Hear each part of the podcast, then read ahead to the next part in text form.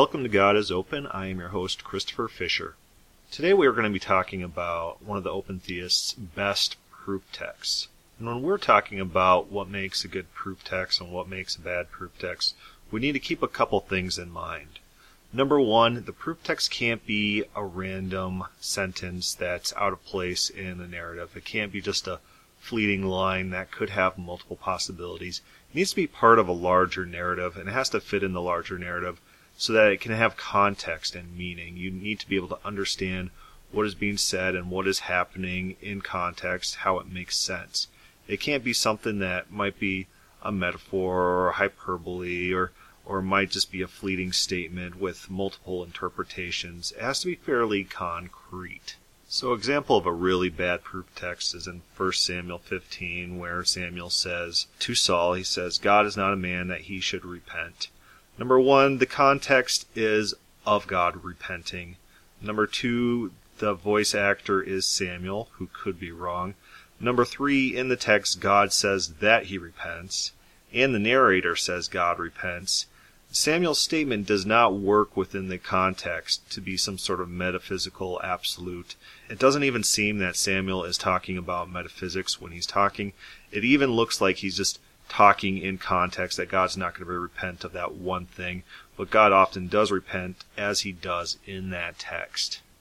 So any proof text has to be in a longer narrative, has to make sense, has to have meaning, and a meaning that without which it the narrative just wouldn't make sense. Because, you know, if, if, if it's dismissed, it destroys the story. So that makes a pretty solid proof text where it's integral to the story and without it, the story just falls apart and can't be used. The entire point of the story is defeated. It also helps when there's multiple perspectives on the events that happen. For example, in 1 Samuel, that's a good proof text for God repenting because not only God says he repents, but the narrator says he repents. In Jonah, not only does the narrator say that God repents, but Jonah quotes Joel and uh, says that God is a God who repents. That's part of his essence. And that fits the story and that makes sense. So in that way, there's multiple perspectives within the story. There's actors saying the same thing. There's in the Jonah story, even the pagans are saying, yeah, God's going to repent here. And then the narrator says God repents. Then Jonah says God repents. You got multiple perspectives. So multiple people are weighing in on the issue and they're all in agreement. And, and these perspectives, these perspectives are not limited to the immediate context. Sometimes throughout the Bible you have authors that look back on events and recount those events. And so that's that's another perspective. In addition to God, the narrator, and characters, there's future biblical writers that are also recounting the same events. And you have this over and over. You have the flood recounted and, and the text that we're going to talk to tonight that's several times recounted in the text. And so not only do you look in the text to see what God thinks, what the people think, what the narrator thinks, but then you can look to see what future authors think of that same text. So quickly recounting, context has to be solid. Statements cannot be just fleeting. They have to fit the overall narrative. Multiple perspectives have to work together in a unified way and be consistent. And uh, most importantly, the interpretation has to be integral to the point of the story. All these factors will add up to a good proof text. That doesn't mean you can't make side points about uh, texts that don't quite fit these characteristics, but the more that you do fit these characteristics, the more solid a point you're going to make. So today we're going to be talking about Exodus 32. Now Exodus 32 is an event, and this event takes place on Mount Sinai. Moses, if everyone remembers the story, goes up to meet God on Mount Sinai. And the people down below, they all pile their goods together and they all worship like a false God who did not bring them out of Israel. And Yahweh, God, he looks down on this and he becomes very angry. So let's read the text.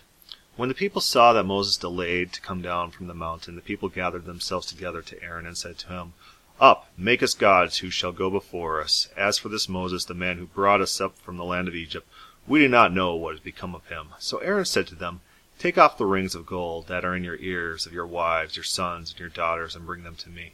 So remember, these are the jewels of the Egyptians. Israel basically plundered Egypt as they left.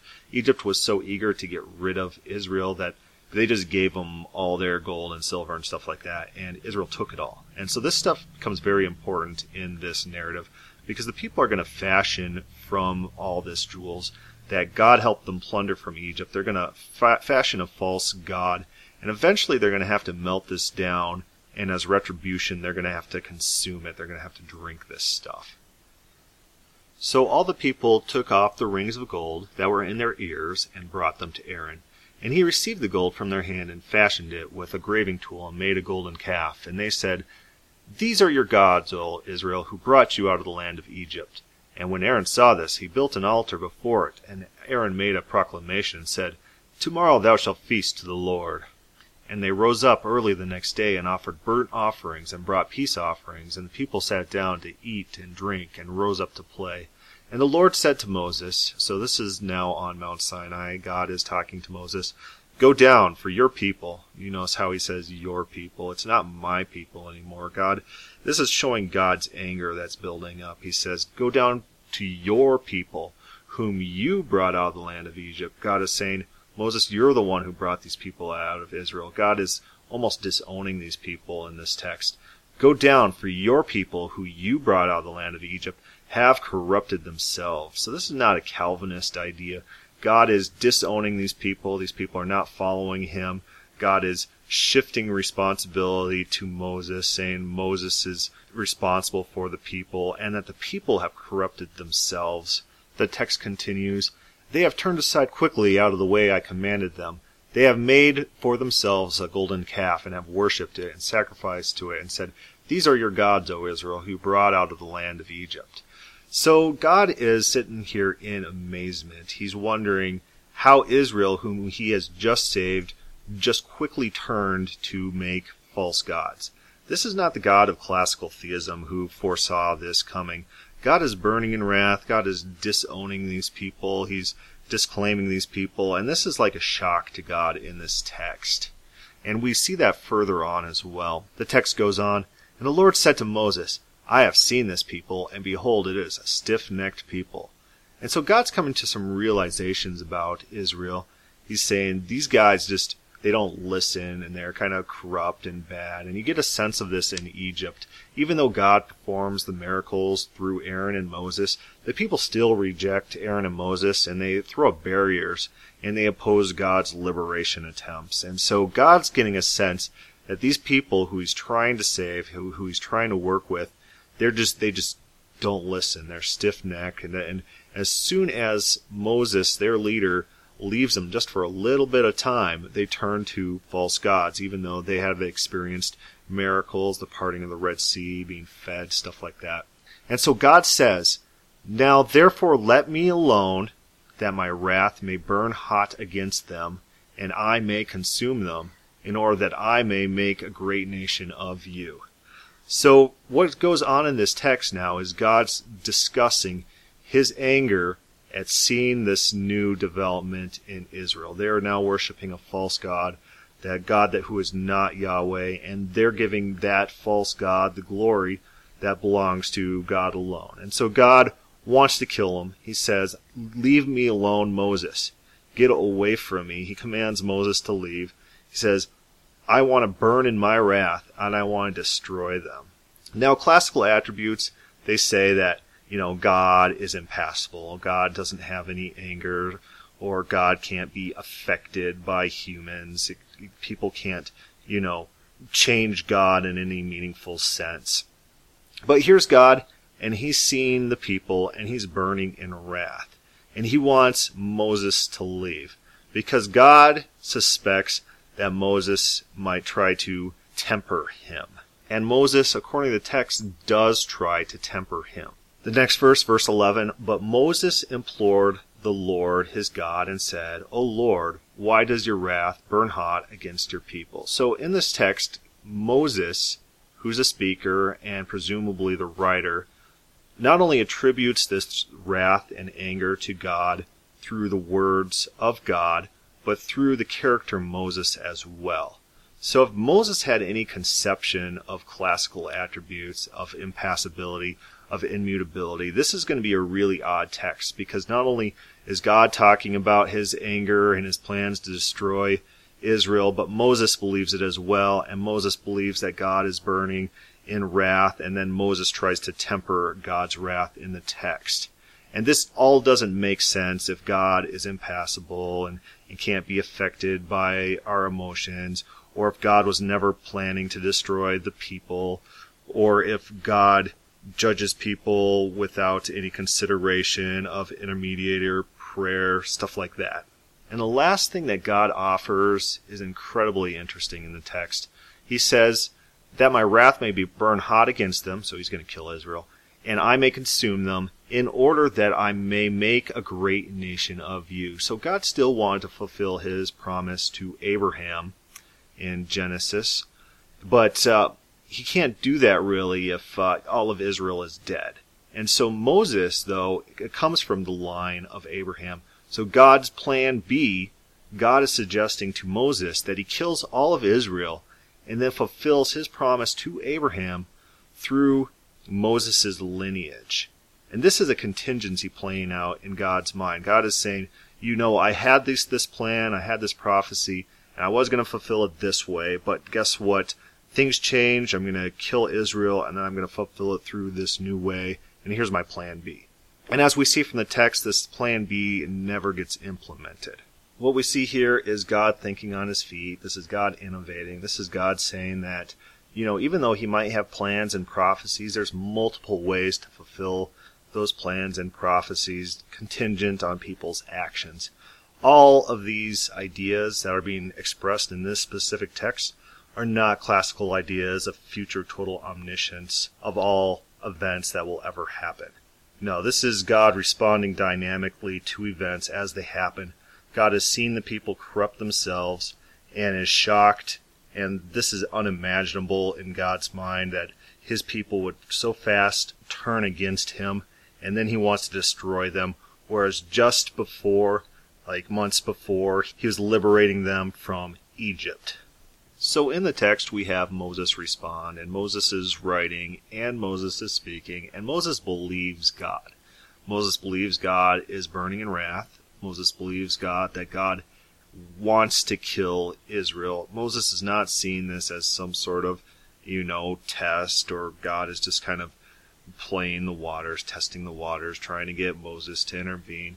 Moses is very serious about uh, what God says. And Moses implores God, the text says, he says, O Lord, why does your wrath burn hot against your people, whom you have brought out of the land of Egypt with such great power and a mighty hand? So Moses, what he's doing here is he's starting some arguments, and these arguments are meant to subside God's anger and subside God's wrath. And you get a sense that he thinks God responds dynamically. And so this kind of negates any future omniscience on God's part because if God knew that Moses would be tempering like this, God would have already been tempered. But Moses doesn't believe in these classical attributes. God watches things happen and responds in real time without future knowledge. So Moses sets up a series of arguments. He says, Why should the Egyptians say, with evil intent he did bring them out and kill them in the mountains and consume them from the face of the earth? He says, Turn from your burning anger and relent of this disaster against your people. So, this argument here, he's saying that the Egyptians, who God just liberated Israel from Egypt, if God were to just kill Israel, the Egyptians would find all the bodies, or the news would get to the Egyptians, and the Egyptians would be like, Look at this death cult. You know, these guys get liberated from us, and then they all just go into the wilderness, and then their God just kills them all. That's it's terrible. That's a terrible death cult. You know, it'd be like the equivalent of like a Haley Comet cult, who the, all the people get together and they all just commit suicide, like a Jim Jones type of thing. And Moses is saying to God that, you know, that's going to look so terrible on you and your people and everything you're trying to do. And so, does Moses think that God necessarily has this argument in mind? Moses is under the impression that God is burning in wrath, and the wrath, you know, just how emotions kind of you know, sometimes you act with emotions. You know, if someone's breaking into your house, you don't stop to counsel people in your house. You just you just act. You get angry or you get intimidated, you get adrenaline and you just move and act on the situation. And that's what happens with emotions. That's what people do. And so Moses is acting as an intermediary and he's trying to calm God down and say, let's think about this before you do anything rash. So his next argument is about God's promises to Abraham. In verse 13, he says, Remember Abraham, Isaac, and Israel, your servants, whom you swore by your own self, and said to them, I will multiply your offspring as the stars of heaven, and all this land that I promised I will give to your offspring, and they shall inherit it forever. And so Remember, God is saying, Your people has gone and done this, your people corrupted themselves. Moses is turning this on its head. He says, You know, these are your people, God. You swore by yourself. This is a promise you made, you know, swearing because there's no other greater thing than yourself to swear on. You're swearing by yourself to give these things to Abraham. So, you know, you owe these people a little bit more than just trying to kill them and work through me to build a new people. These are your people, God. Let's not just kill them. See, Moses here is building a multi tiered argument. He's giving several reasons why God should not kill Israel because he is legitimately pleading for Israel to try to sway God from doing what God plans to do. Moses has no conception that God foreknew all these events are going to happen and all the arguments God's going to make, and that uh, God would be tempered by Moses. He's he's not under that impression. He's under the impression that he needs to build a solid defense to sway God's mind. The next verse is the narrator, and the narrator says, And the Lord relented from the disaster he had spoken of bringing on his people. And the word relented is the standard word for repent, which means that God actually did think that God was going to destroy these people. God said he would do it, and God repented of what he said he would do. God thought he was going to do something and then did not do it. This is a fulfillment of Jeremiah 18, which says specifically this that God will think to do something and then not do it. But in this case, it's not because the people repented. It's because Moses is offering rational arguments. It's not for anything the people did. The people definitely deserve death, but there's an intermediary. There's Moses giving solid arguments, and God values Moses' opinion. And that's one of the reasons God originally tries to send Moses away, because he doesn't want Moses trying to convince him to spare the people. So the text moves on, and Moses comes down from Mount Sinai after God repents of destroying the people. And Moses sees the situation going on, and Moses starts burning hot in wrath. And now it's Moses' turn for vengeance, and he gets all the Levites together, and then they go and they kill all the evil people. They just, it's a mass slaughter. So after this, Moses again returns to God, and he says, you know, please God forgive this sin. It's a terrible sin. And uh, if you're not going to forgive their sins, you might as well kill me uh, too, because you know I don't want to go on with Israel being destroyed, and I'm not very interested in this plan to make a new nation through me. So forgive this people, and please let us live on. God's response to this is, "Whoever sinned against me, I will blot out of my book." Some scholars say that you know these are multiple stories and they're merged because there's some contradictory elements between God saying he repents of destroying all the people and God punishing some people. But really, it does look like in Exodus 32, originally God just planned on a mass genocide, women, children, men, and just restarting through Moses and Moses' family. But this later punishment, this is uh, an afterthought, a punishment of very specific individuals, and this is even after Moses takes it upon himself to do some unilateral punishment through the Levites. So, this entire passage, we see a lot of ideas that are not conducive to classical ideas of omniscience, that God knows all future events. You know, just the way that God sees things unfold and reacts to those things, and how God's temper flares, and how God's temper is subsided, and how Moses believes that God rationally thinks about things, and how Moses offers tiered arguments to convince God to repent, and how the narrator in the text says that God does repent. All of these things lead us to believe that God really was going to destroy Israel. Uh, this was an unplanned event. This was an event in a moment of anger that Moses was able to unilaterally intermediate on behalf of Israel without their repentance and get God to change his mind. And so, Moses, if Moses wasn't there, if Moses had decided to leave, God would have destroyed Israel. And also, if Moses would have given bad arguments, arguments that weren't very convincing, God would have destroyed Israel. And that in itself defeats all of Calvinistic or classical theology omniscience, that God knows the future, because those arguments would have been foreknown in God's mind. So if we see the text focusing on these arguments as actually being effective in swaying God's reasoning, this doesn't mean that God never ever didn't ever think about these arguments, but just that they're being suggested by Moses might give them a higher value than before. So it's not necessary that God never ever thought about these arguments, but the fact is that these arguments are being presented and then prioritized by God in his mind and prioritized over God's wrath in God's decision making process. So, how do those who believe in future total omniscience treat this text?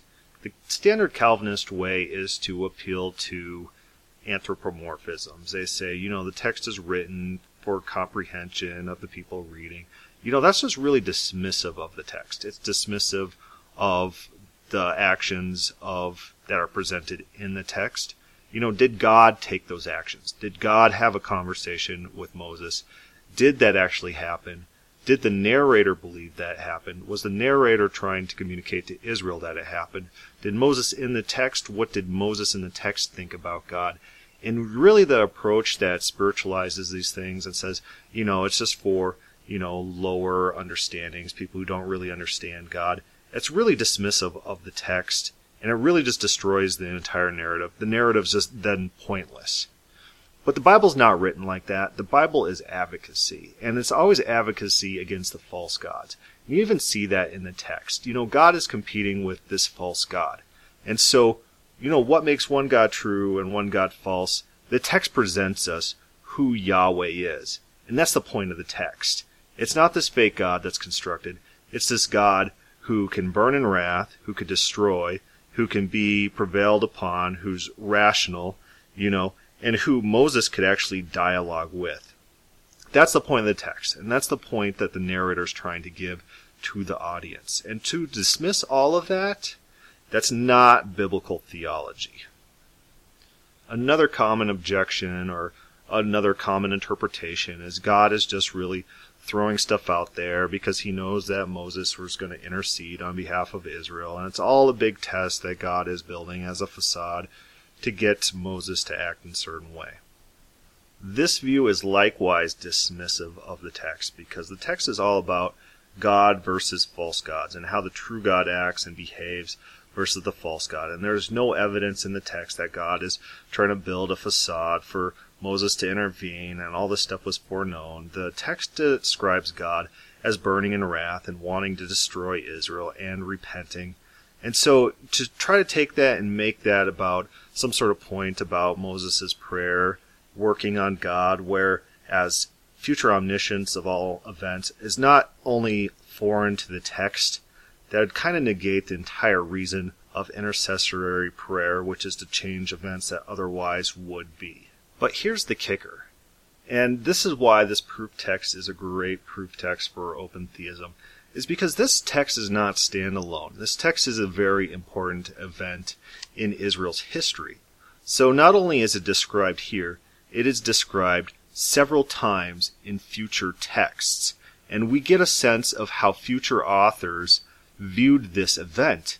And guess what? It's never in this dismissive manner that the people who believe in omniscience, how, what they bring to the text. So in Deuteronomy 9, we have Moses, and Moses is recounting the events And so Moses is speaking in the text. So Moses is writing this text, and Moses is speaking in this text. And this text is a remembrance of the Exodus 32 event. And he says, Furthermore, the Lord spoke to me, saying, I have seen this people. Indeed, they are stiff necked people. Let me alone, that I may destroy them and blot out their name from under the heaven. I will make of you a nation mightier and greater than they. And then in verse 19 it says, For I was afraid of the anger and hot displeasure with which the Lord was angry with you to destroy you. But the Lord listened to me at that time also. And the Lord was very angry with Aaron and would have had destroyed him. So I prayed for Aaron also at the same time. So when Moses recounts this event, God is angry. This anger is real. God would have destroyed Israel. God would have destroyed Aaron. And the only thing that stopped him was Moses being there. The God listened to him. So Moses made his arguments and God listened to those arguments. But this text is very important. So future authors who recount this text are not just limited to Moses himself. In Psalms 106:23, it recounts this text. Therefore, he said he would destroy them. So God said that he would destroy Israel. Had not Moses, his chosen one, stood before him in the breach to turn away his wrath lest he destroy them. So in Psalms 106:23, God really did want to destroy Israel. God really did have wrath. Moses really did turn away God's wrath. God's reacting in the moment. It's not like God eternally foreknew this wrath and foreknew that Moses would stand in the breach and turn away his wrath. No, God responds in the moment and is dynamic. So next we flip to Ezekiel 20. But they rebelled against me and would not obey me. They did not all cast away the abominations which were before my eyes, nor did they forsake the idols of Egypt. Then I said to them, I will pour out my fury on them, and I will fulfill my anger against them in the midst of the land of Egypt. So God's saying He's going to kill them. He's going to kill all of Israel. But then the text goes on and says, But I acted for my name's sake, that it should not be profaned before the Gentiles among whom they were, in whose sight I had made myself known to them, to bring them out of the land of Egypt. So recount Moses' arguments in Exodus 32. One of the arguments was that if God would just kill Israel, Israel would be viewed as a death cult. Yahweh would be viewed as a death cult that just kills his people, and all the pagans would look negatively on Yahweh's name. And so God says, this argument really appealed to me. It wasn't because Israel was repentant that I saved them. It was because of this argument that Moses made. That's why I repented. It was for my own sake. It wasn't for their sake. I changed for me. And this negates any concept of immutability.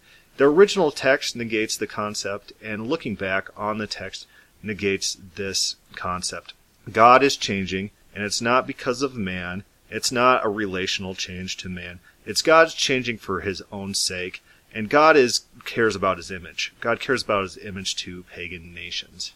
The next reference is a little bit more veiled. It comes in Jeremiah 15:1, and it says, "Then the Lord said to me, the Lord's talking to Jeremiah, even if Moses and Samuel stood before me, my mind would not be favorable towards these people. Cast them out of my sight and let them go forth."